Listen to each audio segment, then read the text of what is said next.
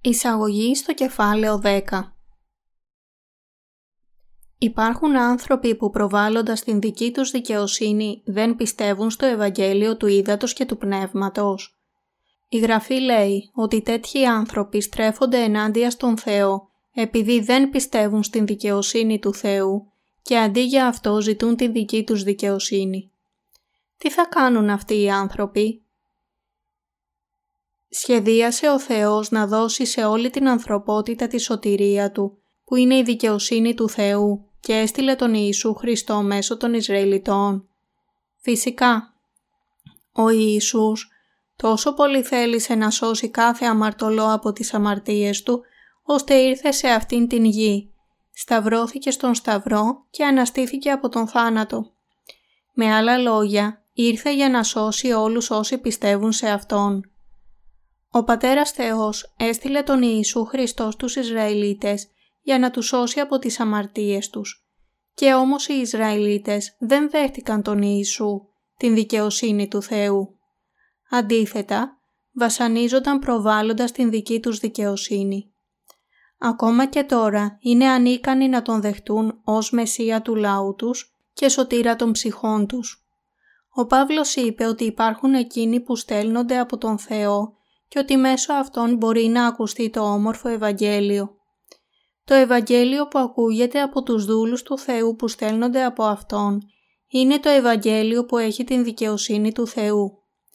Δεν μπορείτε να μπερδευτείτε. Μόνο ακούγοντας το Ευαγγέλιο του ύδατος και του Πνεύματος που κηρύττεται από τους δούλους του Θεού που ξέρουν και πιστεύουν στην δική του δικαιοσύνη, μπορείτε να πιστέψετε ότι ο Θεός σας έχει δώσει την άφεση των αμαρτιών και την δική του δικαιοσύνη. Το Ευαγγέλιο του ύδατος και του Πνεύματος είναι οι καλύτερες και οι ομορφότερες ειδήσεις στον κόσμο. Είναι αυτές οι καλές και όμορφες ειδήσεις που έχουν σώσει τους αμαρτωλούς από τις αμαρτίες τους. Αυτές οι όμορφες ειδήσεις ξαναγεμίζουν τις ψυχές των ανθρώπων, επειδή το Ευαγγέλιο του ύδατος και του Πνεύματος που δίνεται από τον Θεό είναι η αληθινή τροφή για τις ψυχές. Στο όμορφο Ευαγγέλιο της λύτρωσης που παρέχει ο Θεός υπάρχει η δύναμη να συγχωρεθούν οι αμαρτίες όλων. Το Ευαγγέλιο του ύδατος και του Πνεύματος έχει την δύναμη της ευλογίας, να δώσει ειρήνη στο νου μας με την άφεση των αμαρτιών μας. Επικεντρωμένοι στον νόμο του Θεού, οι Ισραηλίτες ήταν απασχολημένοι προβάλλοντας την δική τους δικαιοσύνη. Επειδή νόμιζαν ότι η δικαιοσύνη τους ήταν αρκετή με την υπακοή τους στον νόμο, δεν δέχτηκαν τον Ιησού ως σωτήρα τους. Ήταν τόσο πρόθυμοι στην εκτέλεση των έργων του νόμου που δεν θα μπορούσαν να ανεχτούν ούτε την δικαιοσύνη του Θεού. Απέτυχαν να δεχτούν τον Κύριο ως σωτήρα τους ακόμα μέχρι και σήμερα, προσπαθώντας να προβάλλουν τη δική τους δικαιοσύνη. Λέει η Γραφή ότι οι Ισραηλίτες τράφηκαν ενάντια στην δικαιοσύνη του Θεού για να καθιερώσουν τη δική τους δικαιοσύνη. Μιλώντας για τους Ισραηλίτες που βασανίζονταν στον νόμο, ο Παύλος επέπληξε την πίστη τους λέγοντας «Το τέλος του νόμου είναι ο Χριστός προς δικαιοσύνην, εις πάντα τον πιστεύοντα». Ρωμαίους κεφάλαιο 10. Εδάφιο 4. Μία νομικιστική πίστη που στηρίζεται στην δικαιοσύνη του ανθρώπου δεν είναι η σωστή πίστη ενώπιον του Θεού. Ενώ οι Ισραηλίτες ενδιαφέρονταν μόνο να ακολουθούν τους νόμους της Παλαιάς Διαθήκης, απέτυχαν να αναγνωρίσουν ότι ο Ιησούς, που έγινε η δικαιοσύνη του Θεού, έμελε να είναι ο σωτήρας τους και αντί να τον δεχτούν, στράφηκαν εναντίον του. Στο ζήλο τους να καυχόνται ότι ήταν ο εκλεκτός λαός, στους οποίους δόθηκε ο Λόγος του Θεού, τον οποίον έπρεπε να ακολουθούν, οι Ιουδαίοι κατέληξαν ως έθνος που στράφηκε ενάντια στην δικαιοσύνη του Θεού. Βασανίζεστε να συστήσετε την δική σας δικαιοσύνη. Το πρόβλημα με τον ζήλο των Ισραηλιτών ήταν το πάθος τους να προβάλλουν τη δική τους δικαιοσύνη. Εξαιτίας της δικής τους δικαιοσύνης, αγνοήθηκε εντελώς η δικαιοσύνη του Θεού που θεσπίστηκε από τον Κύριό μας. Το αποτέλεσμα της νομικιστικής πίστης των Ισραηλιτών ήταν ότι κατέληξαν ενάντια στην δικαιοσύνη του Θεού. Κατά συνέπεια, ακόμα δεν έχουν συνειδητοποιήσει πόσο αμετάκλητα καταστροφικό ήταν αυτό το αποτέλεσμα. Ποια αγαθά ή ωφέλη τους έφερε η επιδίωξη των έργων του νόμου, το πάθος τους να ακολουθούν τον Λόγο του Θεού κατέληξε μόνο ως εμπόδιο στη γνώση και την πίστη της δικαιοσύνης του Θεού. Άλλη μία φορά πρέπει να αναγνωρίσουμε ότι ο ζήλος εκείνων που δεν έχουν τη σωστή κατανόηση του νόμου στο τέλος θα τους οδηγήσει μόνο να στραφούν ενάντια στην δικαιοσύνη του Θεού. Η Γραφή μας λέει σαφώς ότι σε κάθε έναν που πιστεύει, ο Ιησούς έγινε το τέλος του νόμου για την δικαιοσύνη. Ο Κύριος μας ολοκλήρωσε την δικαιοσύνη του Θεού, αναλαμβάνοντας όλες τις αμαρτίες του κόσμου με το βάπτισμα και το αίμα που έχυσε στον Σταυρό. Όλα για να καθαρίσει τις αμαρτίες και των Ισραηλιτών και των εθνικών. Συνεπώς, δεν είναι ο νόμος, αλλά το Ευαγγέλιο του Ύδατος και του Πνεύματος που περιέχει την δικαιοσύνη του Θεού έχει γίνει όαση στην έρημο για όλους τους αμαρτωλούς. Είναι το Ευαγγέλιο του Ύδατος και του Πνεύματος που έχει καθαρίσει τις αμαρτίες μας και μας παρέχει την αληθινή επιδοκιμασία. Πώς αλλιώς παρά με το Ευαγγέλιο του Ύδατος και του Πνεύματος θα μπορούσαν όλοι οι αμαρτωλοί του κόσμου να βρουν την αληθινή επιβεβαίωση στις καρδιές τους? Εδώ, στην επιστολή προς Ρωμαίους, ο Παύλος μας λέει ότι η επιδίωξη της δικαιοσύνης κάποιου χωρίς πίστη στην δικαιοσύνη του Θεού είναι μια σοβαρή αμαρτία. Ποιο είδος Ευαγγελίου θα ήταν όμορφο Ευαγγέλιο σε εμάς τους εθνικούς? Είναι το Ευαγγέλιο που μας είπε ότι ο Κύριος μας Ιησούς ανέλαβε όλες τις αμαρτίες του κόσμου με το βάπτισμά Του. Αυτό το Ευαγγέλιο είναι το Ευαγγέλιο που καταγράφεται στο κατά Ματθαίον, κεφάλαιο 3, εδάφια 13 έως 17, που μαρτυρεί ότι ο Ιησούς ανέλαβε τις αμαρτίες του κόσμου. Τότε έρχεται ο Ιησούς από της Γαλιλαίας εις τον Ιορδάνην προς τον Ιωάννην, δια να βαπτιστεί υπ' αυτού.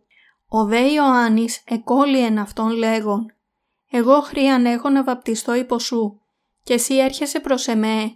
Αποκριθείς δε ο Ιησούς είπε προς αυτόν, «Άφες τώρα, διότι ούτως είναι πρέπον εις ημάς να εκπληρώσομεν πάσαν δικαιοσύνη». Τότε αφήνει αυτόν.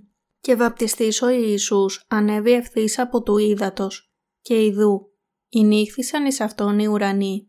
Και είδε το πνεύμα του Θεού καταβαίνον ως περιστεράν και ερχόμενον επ' αυτόν.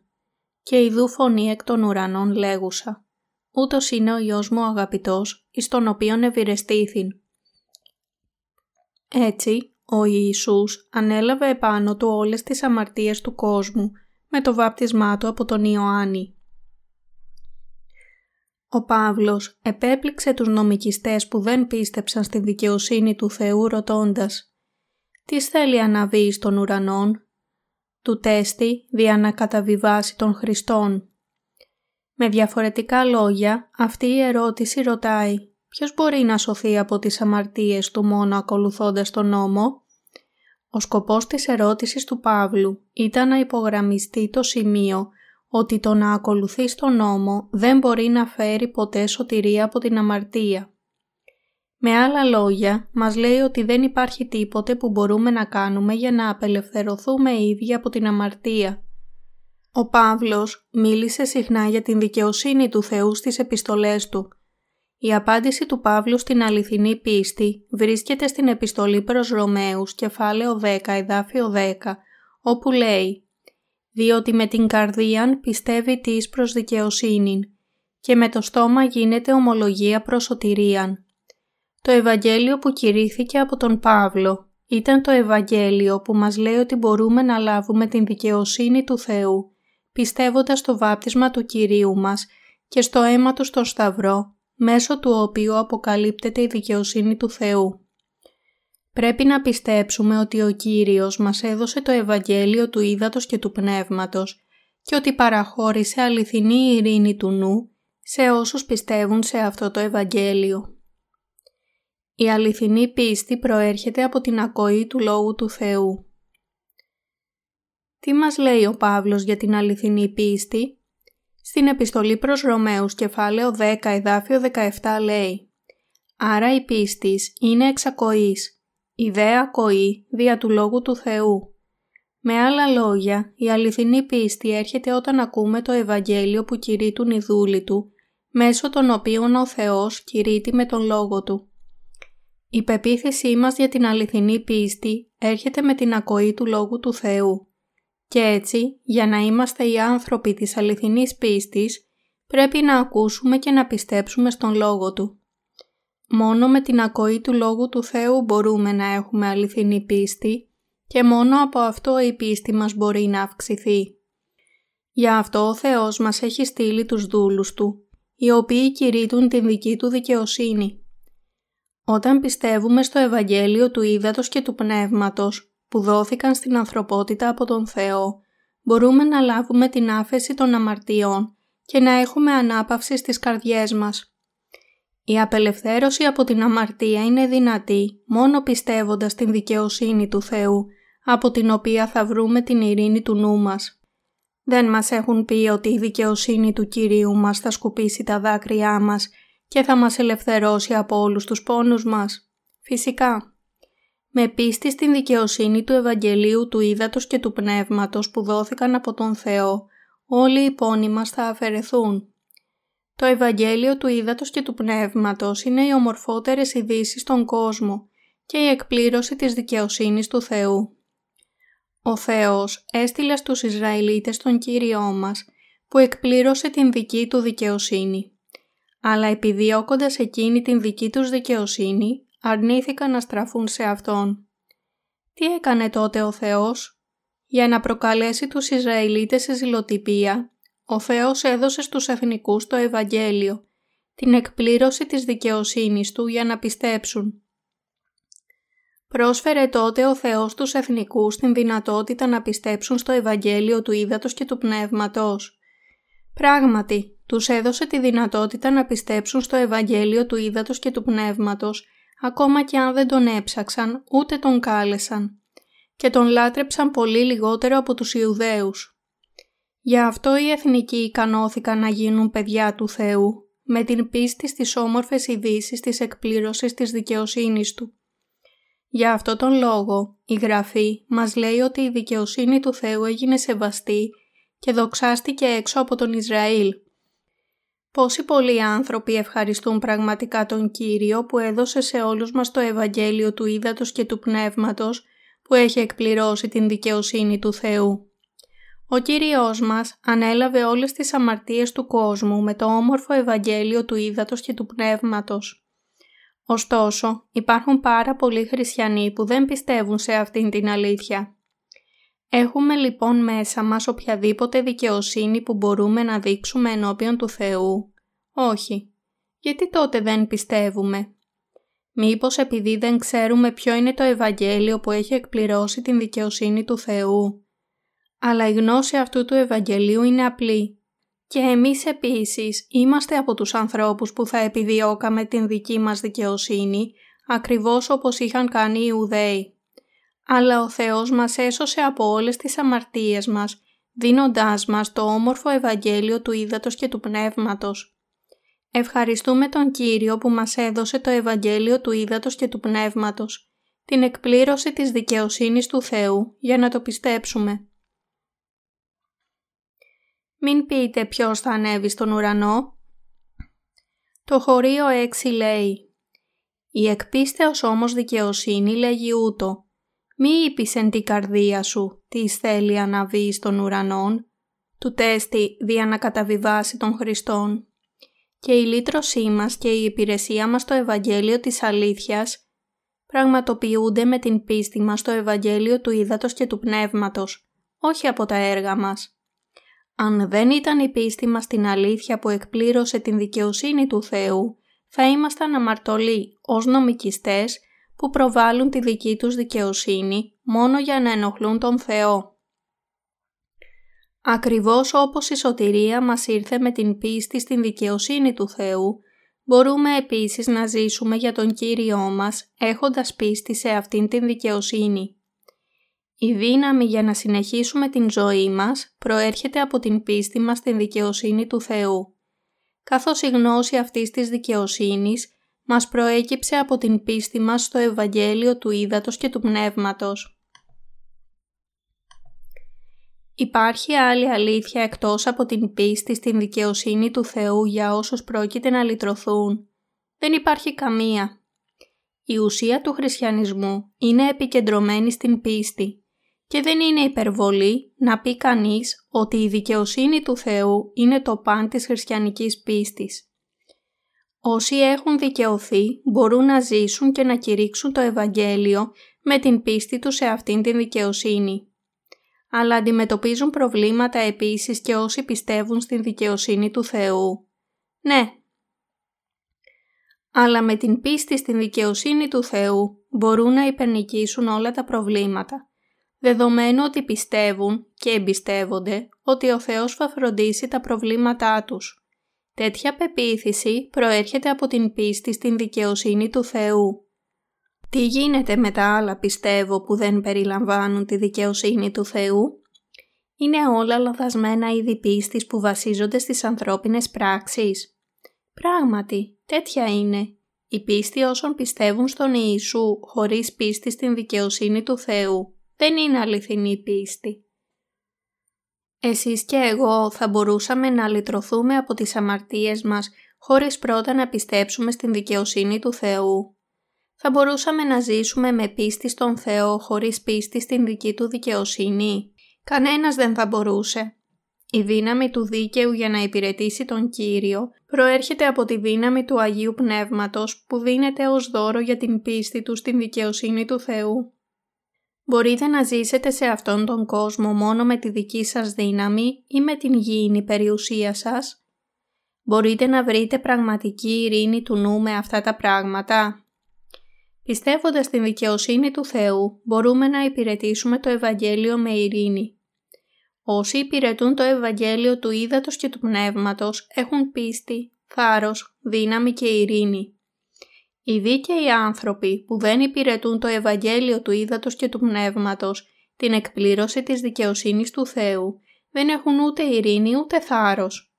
Χρειάζονται ειρήνη τα μυαλά των δικαίων. Ναι. Χρειάζονται ειρήνη όχι μόνο για να διαδώσουν το Ευαγγέλιο του Ύδατος και του Πνεύματος, αλλά και για να ζήσουν τη ζωή τους σε πληρότητα. Έχετε ειρήνη στο νου σας. Αν έπρεπε να ζήσετε μόνο για τον εαυτό σας, δεν θα υπήρχε κανένας λόγος για να αυξηθεί η ειρήνη στο νου σας. Γιατί θα χρειαζόσαστε άλλη ειρήνη ή πίστη όταν πρέπει να ικανοποιήσετε μόνο τις ανάγκες της σάρκας για να ζήσετε στην σάρκα? Αν όμως θέλετε να υπηρετήσετε τον Θεό, πρέπει επίσης να αυξηθεί η ειρήνη στο νου σας. Για να υπηρετήσετε το Ευαγγέλιο που έχει εκπληρώσει την δικαιοσύνη του Θεού, πρέπει η πίστη και η ειρήνη σας να αυξηθούν. Και έτσι θα γίνει. Όσοι πιστεύουν στο Ευαγγέλιο της δικαιοσύνης του Θεού, είναι κατάλληλοι για τη διάδοση της δικής του ειρήνης σε όλο τον κόσμο. Επειδή αυτό δεν είναι απλά ζήτημα προσωπικών ανησυχιών, αλλά της ανάγκης να διαδοθεί η ειρήνη του νου που δίνεται από τον Ιησού Χριστό στον καθένα, πρέπει να κηρύξουμε το Ευαγγέλιο της δικαιοσύνης του Θεού σε ολόκληρο τον κόσμο. Η ειρήνη του Θεού απαιτείται για τους άλλους, καθώς επίσης και για μας. Χρειαζόμαστε περισσότερο να ζητάμε από τον Θεό στην προσπάθεια να διαδώσουμε αυτήν την ειρήνη σε άλλους.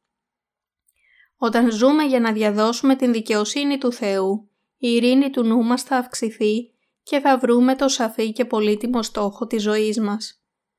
Αν θέλετε να μάθετε την αληθινή ειρήνη που δίνεται από τον Θεό, πρέπει να μάθετε και να πιστέψετε στο Ευαγγέλιο που έχει εκπληρώσει την δική του δικαιοσύνη. Πρέπει να δοκιμάσετε για τον εαυτό σας την ειρήνη του νου που έχει προετοιμάσει ο Θεός για σας. Έχετε υπηρετήσει τον Κύριο καλά ως τώρα. Όμως πρέπει να συνεχίσετε να τον υπηρετείτε καλά έως ότου κληθείτε στην παρουσία του, έτσι ώστε άλλοι να μπορούν να μοιραστούν την ειρήνη σας. Όταν φτάσετε στην ειρήνη με πίστη στην δικαιοσύνη του Θεού, Μπορούν επίσης να ζήσουν για την ειρήνη των άλλων και οι πιστοί που ακολουθούν τα βήματά σας στην λύτρωση. Όσοι είναι νέοι στην πίστη, είναι αρχάριοι στην σφαίρα της πίστης και έχουν περιορισμένες δυνατότητες να την καταλάβουν. Αλλά όταν ζούμε με την πίστη μας, εκείνοι που μας ακολουθούν θα φτάσουν τελικά σε κατανόηση για το πώς ζει ο λυτρωμένος τη ζωή του με ειρήνη, ακολουθώντας τα βήματα πίστης μας, αν και αυτό μπορεί να πάρει κάποιο χρόνο. Το βρίσκεται δύσκολο να διδάξετε όσους σας ακολουθούν πώς να ζήσουν με πίστη. Μια τέτοια ζωή διδασκαλίας δεν επιτυγχάνεται μέσα σε μία νύχτα. Μπορεί να χρειαστεί πολύς χρόνος πριν μπορέσετε να τους οδηγήσετε στο είδος πίστης που απαιτείται για να ζήσουν με ειρήνη. Αλλά με τον χρόνο, όσοι έχουν λυτρωθεί πιστεύοντας την δικαιοσύνη του Θεού, θα μάθουν τελικά να ζουν με ειρήνη, όπως οι άνθρωποι της πίστης. Ακριβώς όπως οι πρώτοι πιστοί βρήκαν την ειρήνη του νου από τον Θεό υπηρετώντας Τον, μαθαίνοντας από όσους από εμάς προηγηθήκαμε. Εσείς και εγώ όλοι πρέπει να ζήσουμε με πίστη στην δικαιοσύνη του Θεού. Ο δίκαιος πρέπει να ζήσει με την πίστη του στον Λόγο. Και η παρούσα και η μελλοντική ζωή μας πρέπει να καθοριστούν από την πίστη. Η Γραφή μας ρωτά «Και πώς θέλουσι να ακούσει χωρίς να υπάρχει ο κηρύττων?» Επειδή πιστεύουμε στην δικαιοσύνη του Θεού, πρέπει να κηρύξουμε το Ευαγγέλιο στον κόσμο. Με την πίστη μπορούμε να αντιμετωπίσουμε όλες τις προκλήσεις που μπορεί να συναντήσουμε διαδίδοντας το Ευαγγέλιο. Η ζωή των δικαίων που δεν βιώνεται με πίστη είναι εκείνη που έχει χάσει την ειρήνη του νου. Η πίστη στην δικαιοσύνη του Θεού επιτρέπει στους ανθρώπους να επιτύχουν την ειρήνη του νου. Όταν πιστεύουμε στο Λόγο του Θεού και την δική του δικαιοσύνη για όλα τα πράγματα, θα μας δοθεί η ειρήνη μας. Πρέπει να σταθείτε στέρεα στην ειρήνη και την πίστη σας, πιστεύοντας την δικαιοσύνη του Θεού.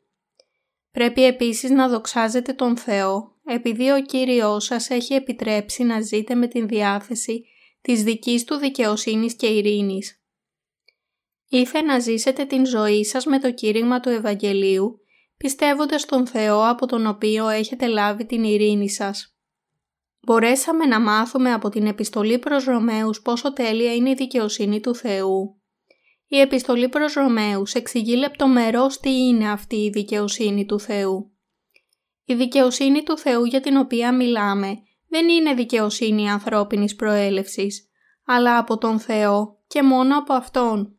Η δικαιοσύνη του Θεού είναι τέλεια και υπερεπαρκής για να μας σώσει από όλες τις αμαρτίες μας. Παίρνοντας επάνω του όλες τις αμαρτίες του κόσμου μέσω του βαπτίσματός του, ο Ιησούς φρόντισε για όλους με τρόπο τέλειο. Το ότι μπορούμε να πιστεύουμε στον Ιησού Χριστό οφείλεται στο γεγονός ότι η δικαιοσύνη του Θεού είναι τέλεια. Δεδομένου ότι αυτή η δικαιοσύνη του Θεού μας έσωσε εντελώς από όλες τις αμαρτίες μας, είναι απολύτως απαραίτητο να πιστέψουμε στο Ευαγγέλιο που έχει εκπληρώσει την δική του δικαιοσύνη. Με πίστη στην δικαιοσύνη του Θεού μπορούμε να ζήσουμε την ζωή μας, θαυμάζοντας, ευχαριστώντας και δοξάζοντάς Τον. Οι άνθρωποι μπορούν να κατοικήσουν στην αγιότητα του Θεού, πιστεύοντας μόνο στην δική του δικαιοσύνη. Με πίστη σε αυτήν την δικαιοσύνη, ο νους μας καθαρίζεται. Μπορούμε να δοξάζουμε τον Θεό και οι ζωές μας μπορούν να βιωθούν για την δόξα Του. Αν δεν ήταν τέλεια η δικαιοσύνη του Θεού, δεν θα μπορούσαμε να ελευθερωθούμε από τις αμαρτίες μας. Αν και η προπατορική αμαρτία μας μπορεί να είχε συγχωρεθεί πιστεύοντας τον Ιησού, κάθε αμαρτία που διαπράττουμε καθημερινά από μόνοι μας έκτοτε, θα απαιτούσε καθημερινές προσευχές μετάνοιας. Αφού όμως εξαγοραστήκαμε πιστεύοντας την δικαιοσύνη του Θεού που αποκαλύφθηκε στο Ευαγγέλιο του Ύδατος και του Πνεύματος, μπορούμε στη συνέχεια να αναγνωρίσουμε ότι αυτή η δικαιοσύνη του Θεού ήταν απόλυτη. Γι' αυτό έφτασα να είμαι απείρως ευγνώμων για το γεγονός ότι η δικαιοσύνη του Θεού είναι αξιόπιστη και τέλεια για όλη την αιωνιότητα. Επειδή η δικαιοσύνη του Θεού μας έχει ελευθερώσει από όλες τις πιθανές αμαρτίες που θα μπορούσαμε να διαπράξουμε στην διάρκεια της ζωής μας, μπορούμε να σωθούμε από την αμαρτία πιστεύοντας τη δική του δικαιοσύνη. Όσοι δεν συγκρίνουν τη δικαιοσύνη του Θεού με την ανθρώπινη ακαθαρσία μας, δεν μπορούν να πιστέψουν στη δική του δικαιοσύνη, επειδή απλά δεν συνειδητοποιούν ακριβώς πόσο μεγάλη είναι. Ακόμα και ο τελειότερος άνθρωπος δεν είναι τίποτε όταν συγκρίνεται με την δικαιοσύνη του Θεού. Γι' αυτό πιστεύουμε στην δική του δικαιοσύνη και με αυτόν τον τρόπο γινόμαστε ικανοί να κατοικήσουμε στην αγιότητά του. Με άλλα λόγια, γινόμαστε εκείνοι που δοξάζουν τον Θεό με πίστη και κατοικούν στη δική του δικαιοσύνη. Πρέπει να έχουμε σωστή κατανόηση της δικαιοσύνης του Θεού στην καρδιά μας. Δηλαδή, πρέπει να αναγνωρίσουμε ότι η δικαιοσύνη του Θεού μας έχει ελευθερώσει από τις αμαρτίες μας πλήρως και εντελώς. Δεν διαπράττουμε αναρρύθμιτες αμαρτίες σε όλη μας τη ζωή. Πώς λοιπόν ο Θεός πραγματοποίησε την δίκαιη πράξη που μας έχει ελευθερώσει από τόσες αμέτρητες αμαρτίες? Το ολοκλήρωσε με το να έρθει σε αυτή τη γη με την ομοιότητα της σάρκας μας, αναλαμβάνοντας όλες τις αμαρτίες μας με την βάπτισή του από τον Ιωάννη, με τον θάνατό του στον Σταυρό και την Ανάστασή του από τον θάνατο. Με λίγα λόγια, εκπληρώνοντας όλη τη δικαιοσύνη του Θεού. Καθένας, νέος και γέρος, πλούσιος και φτωχός, δυνατός και αδύναμος, διαπράττει αμαρτίες. Ποιος λοιπόν μας έσωσε από όλες αυτές τις αμαρτίες του κόσμου? Ήταν ο Ιησούς Χριστός που μας ελευθέρωσε από όλες τις αμαρτίες μας, εκπληρώνοντας την δικαιοσύνη του Θεού. Το ότι ο Θεός έστειλε τον Ιησού να πάρει επάνω του όλες τις αμαρτίες μας και να τις εξαλείψει πλήρως, αυτό είναι η ίδια η δικαιοσύνη του Θεού. Τίποτε πέρα από αυτό δεν είναι ακριβώς η δικαιοσύνη του Θεού που μας έχει σώσει από όλες τις αμαρτίες μας. Η δικαιοσύνη του Θεού μας έχει ελευθερώσει με μιας από όλες τις αμαρτίες του κόσμου. Δεν είναι η δικαιοσύνη του εντελώς και απολύτως τέλεια. Αυτήν την αγάπη που μας έχει δώσει ο Θεός, που θα διαρκέσει όχι μόνο στη διάρκεια της ζωής μας, αλλά και σε όλη τη διάρκεια της αιωνιότητας, την ονομάζουμε δικαιοσύνη του Θεού. Ο Ιωάννης ο Βαπτιστής, όταν είδε τον Ιησού την ημέρα μετά την βάπτισή του, διακήρυξε «Ιδού, ο αμνός του Θεού, ο αίρον την αμαρτίαν του κόσμου». Όταν ο Ιωάννης αρνήθηκε αρχικά να τον βαπτίσει, ο Ιησούς είπε «Άφες τώρα, διότι ούτως είναι πρέπον εις ημάς να εκπληρώσομεν πάσαν δικαιοσύνην». Ματθαίος, κεφάλαιο 3, εδάφιο 15. Τι σημαίνει αυτή η περικοπή? Σημαίνει ακριβώς την αλήθεια ότι το βάπτισμα του Ιησού και ο θάνατός του στον Σταυρό είναι η ίδια η δικαιοσύνη του Θεού. Αυτή η δικαιοσύνη του Θεού δεν μας εγκαταλείπει όταν είμαστε αδύναμοι και στερούμαστε την δόξα Του. Μπορούμε μόνο να δοξάσουμε τον Θεό και να Τον επενέσουμε για αυτήν την άφθονη αγάπη που μας έχει σώσει και μας έχει επιτρέψει να κατοικήσουμε στην δική Του δικαιοσύνη. Όσοι πιστεύουν στην δικαιοσύνη του Θεού θα ζήσουν για την δική Του δικαιοσύνη στο υπόλοιπο της ζωής τους. Είναι πολύ καλύτερο για μας να εμπιστευτούμε στον Θεό παρά στους ανθρώπους ή τον κόσμο. Όμορφη ζωή είναι η ζωή που κηρύττει αυτό το Ευαγγέλιο της πλήρους απελευθέρωσης από την αμαρτία. Γι' αυτό πρέπει να γνωρίσουμε και να πιστέψουμε απολύτως την δικαιοσύνη του Θεού. Όσοι έχουν λάβει την άφεση των αμαρτιών θα μπορούσαν να πούν με βεβαιότητα «Ο Ιησούς ανέλαβε όλες τις αμαρτίες μου με την βάπτισή Του από τον Ιωάννη και κρίθηκε στην θέση μου για όλες τις αμαρτίες του κόσμου». Όταν πιστεύουμε στην δικαιοσύνη του Θεού δεν μπορούμε παρά μόνο να Τον ευχαριστήσουμε για τέτοιες ευλογίες. Όταν σκοντάφτετε λόγω των αδυναμιών σας, πέφτετε στην αμαρτία λόγω της σάρκας ή όταν αποθαρρύνεστε και στενοχωριέστε λόγω των αμαρτιών σας, κοιτάξτε προς την δικαιοσύνη του Θεού που σας έχει καταστήσει πλήρης. Η δικαιοσύνη του Θεού δεν μας κατέστησε επίσης δίκαιους. Δεν αφαίρεσε ο Ιησούς εντελώς τις αμαρτίες μας μέσω του βαπτισματός Του. Η λύτρωσή Του δεν μας έσωσε από όλες τις αμαρτίες μας, συμπεριλαμβανομένων εκείνων των αμαρτιών που θα διαπράξουμε στο μέλλον. Πιστεύουμε στην δικαιοσύνη του Θεού μόνο όταν πιστεύουμε ότι ο Ιησούς Χριστός μας έχει σώσει εντελώς και πλήρως. Μόνο όταν πιστεύουμε στην δικαιοσύνη του Θεού δικαιωνόμαστε. Όσοι πιστεύουν στην δικαιοσύνη του Θεού μπορούν να γίνουν όργανα για την δική του δικαιοσύνη. Η τελειότητα της δικαιοσύνης του Θεού είναι πλήρης. Όσοι προβάλλουν την δική τους δικαιοσύνη, μη γνωρίζοντας την δικαιοσύνη του Θεού, είναι ανόητοι που κάθονται πάνω στην καταστροφή τους, περιμένοντας την κατάρα του Θεού.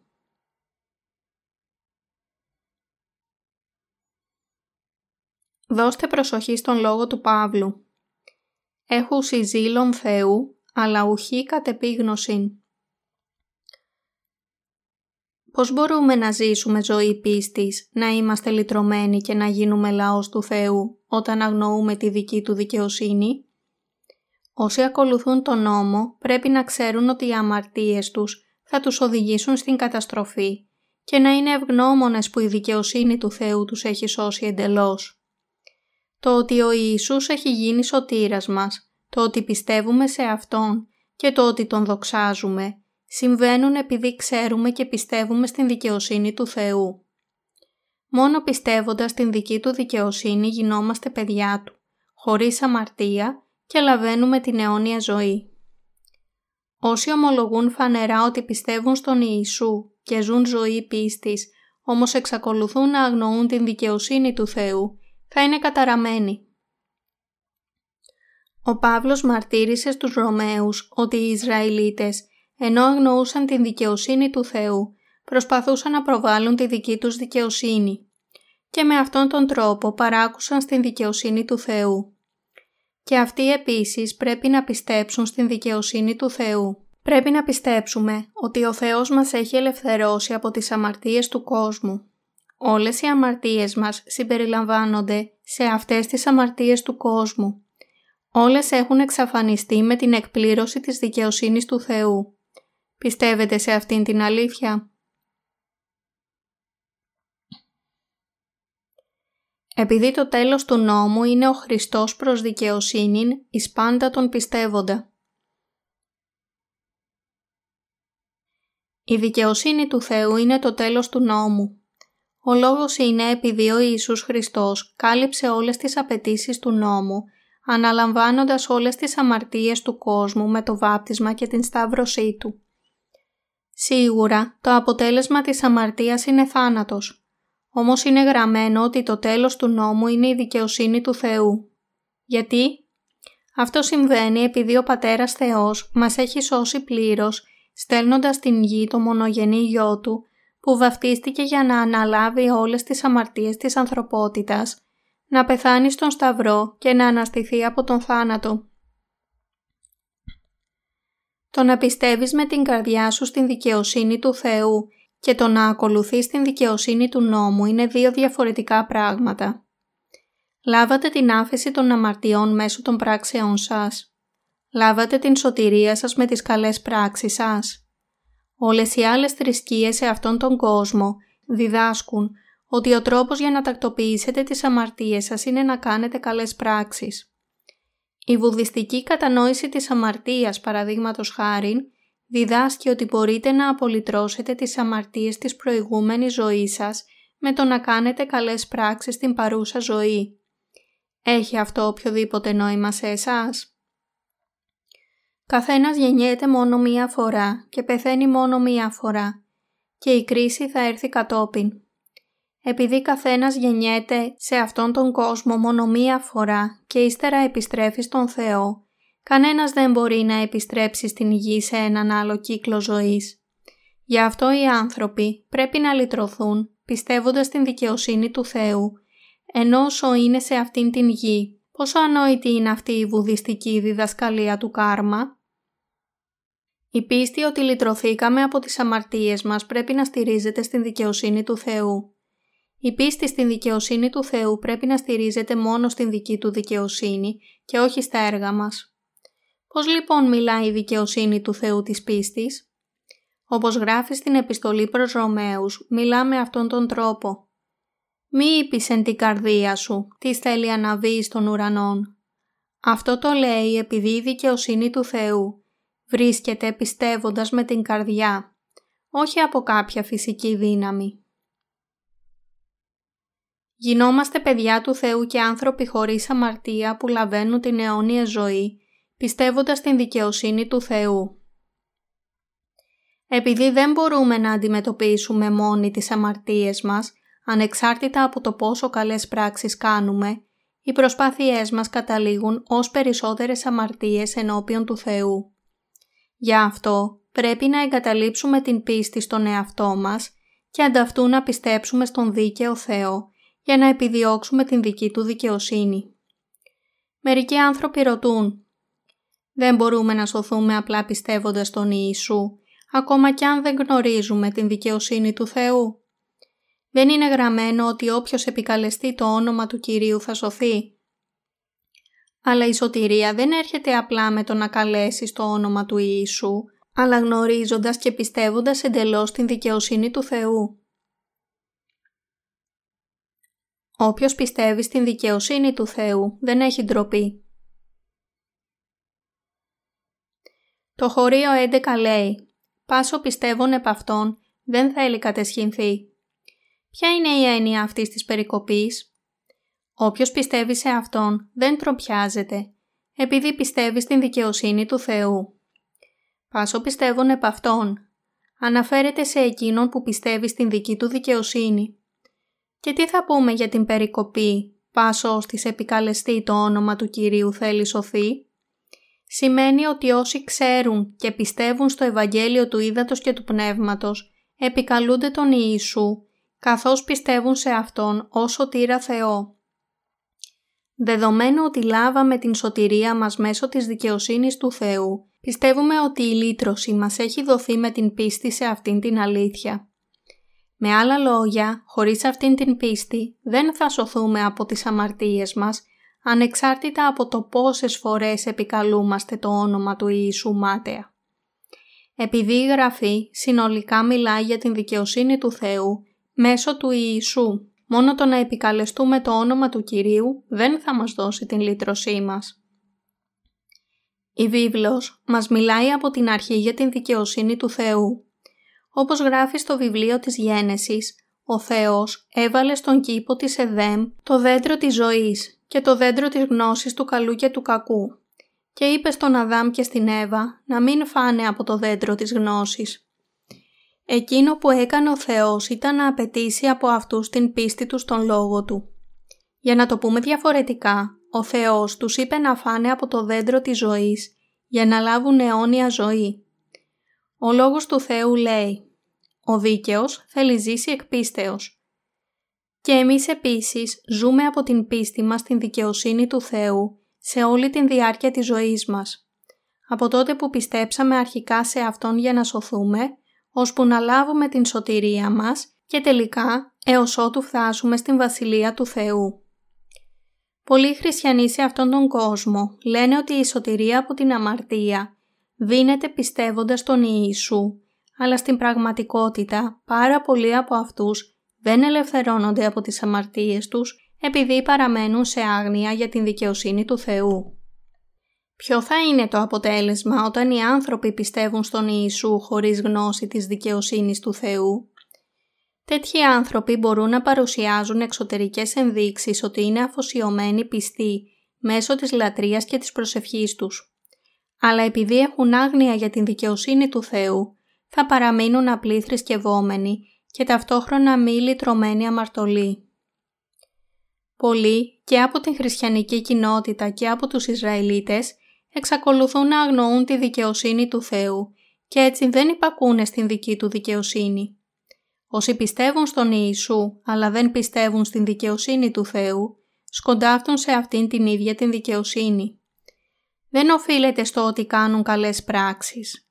Δίνουν μεγάλες προσφορές ή κάνουν άλλες δικές τους πράξεις ενώπιον του Θεού, που οι πιστοί στον Ιησού λαβαίνουν αυτήν τη δικαιοσύνη, εφόσον παραμένουν σε άγνοια για την δικαιοσύνη του Θεού.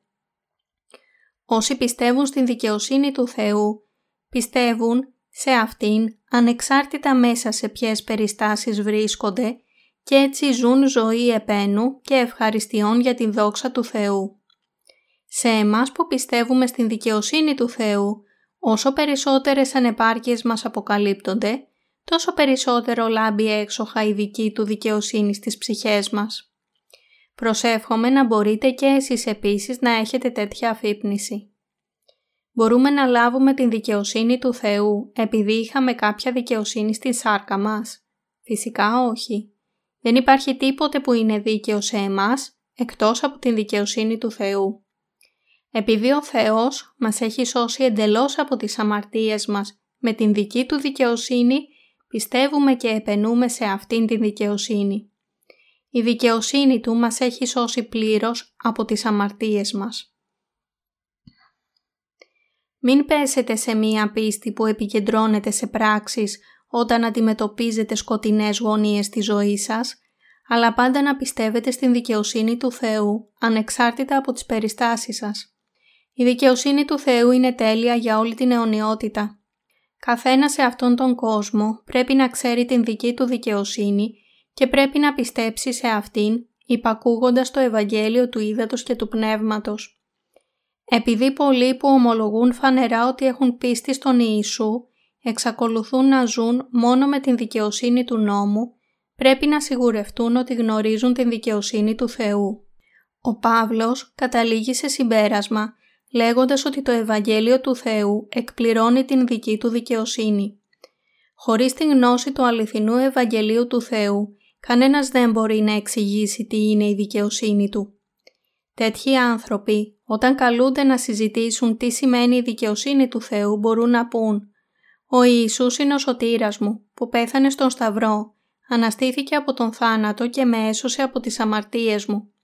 Αλλά θα προσθέσουν ότι πρέπει να προσφέρουν προσευχές μετάνοιας για τις καθημερινές αμαρτίες τους και πως για να γίνουν τέλειοι πρέπει να αγιάζονται βαθμιαία. Πρέπει να γνωρίσετε πρώτα τον εαυτό σας για να ξέρετε την δικαιοσύνη του Θεού. Αν ξέρετε και τον εαυτό σας και την δικαιοσύνη του Θεού, δεν θα έχετε άλλη επιλογή παρά να πιστέψετε στην δική του δικαιοσύνη, επειδή θα συνειδητοποιήσετε πόσο υψηλή, μεγάλη και πλατιά είναι η δικαιοσύνη του Θεού όταν συγκρίνεται με εσάς. Αν όμως δεν ξέρετε τη δική του δικαιοσύνη, θα βασανίζεστε επιδιώκοντας την δική σας δικαιοσύνη. Εκείνοι που βασανίζονται με την δική του δικαιοσύνη δεν υπακούνε στη δικαιοσύνη του Θεού, καθώς επιθυμούν μόνο να επιτύχουν την δική τους δικαιοσύνη. Πρέπει να γνωρίσουμε την δικαιοσύνη του Θεού πριν μπορέσουμε να πιστέψουμε σε αυτήν και να δώσουμε ευχαριστίες για αυτήν. Με την γνώση της δικαιοσύνης του Θεού μπορούμε να πιστεύουμε ότι ο Ιησούς αφαίρεσε όλες τις αμαρτίες του κόσμου, αναλαμβάνοντάς τις με το βάπτισμά Του και τον θάνατό Του στον Σταυρό. Αν μπορούσαμε να δικαιωθούμε με τις καλές πράξεις, δεν θα χρειαζόμασταν σωτηρία από την δικαιοσύνη του Θεού. Όταν όμως συνειδητοποιούμε ότι αυτό δεν είναι δυνατό, μπορούμε να εκτιμήσουμε ακόμα περισσότερο την δική Του δικαιοσύνη. Επειδή ο Θεός έσωσε εμάς που δεν θα μπορούσαμε να ζήσουμε την ζωή μας βασισμένη σε καλές πράξεις. Είναι καλές οι σκέψεις και οι πράξεις σας? Φυσικά όχι. Επειδή έχουμε πολλές ατέλειες, ο Θεός μας έχει σώσει πλήρως με την δική Του δικαιοσύνη. Εφόσον μας έσωσε η πίστη στην δικαιοσύνη του Θεού, επιθυμούμε να κηρύξουμε την δική Του δικαιοσύνη σε αυτόν τον κόσμο, σε όλους όσους δεν την ξέρουν. Κάποιος που δεν γνωρίζει τον εαυτό του, βρίσκει σφάλματα στους άλλους και μιλά άσχημα για αυτούς. Αν όμως ήταν πιστός στην δικαιοσύνη του Θεού, πρέπει υπερήφανα να διακηρύξει αυτήν την δικαιοσύνη και δεν πρέπει να καυχηθεί για την δική Του δικαιοσύνη. Όσοι όμως δεν πιστεύουν στην δικαιοσύνη του Θεού, διαπράττουν την αμαρτία της δυσφήμισης της δικαιοσύνης Του. Ο Θεός θα τους κρίνει για τις αμαρτίες τους. Ο Θεός έστειλε σε αυτήν την γη τον Υιό Του και σας έχει δώσει την δική Του δικαιοσύνη. Καθώς πλησιάζουμε την τελευταία ημέρα, δεν πρέπει να διαφωνούμε ο ένας με τον άλλον για το τίνος η δικαιοσύνη του νόμου είναι καλύτερη ή χειρότερη. Όσοι πιστεύουν στην δικαιοσύνη του Θεού, δεν πρέπει να ασχολούνται με την σάρκα τους, αλλά μόνο να είναι ευγνώμονες στον Θεό, πιστεύοντας την δική Του δικαιοσύνη. Ας ευχαριστήσουμε τον Θεό μας που μας έχει σώσει πλήρως με την δική Του δικαιοσύνη. επειδή η δικαιοσύνη του Θεού έχει συγχωρέσει όλες τις αμαρτίες σας, δεν πρέπει να γίνετε όπως εκείνοι που στρέφονται ενάντια στο Θεό προβάλλοντας την δική τους δικαιοσύνη.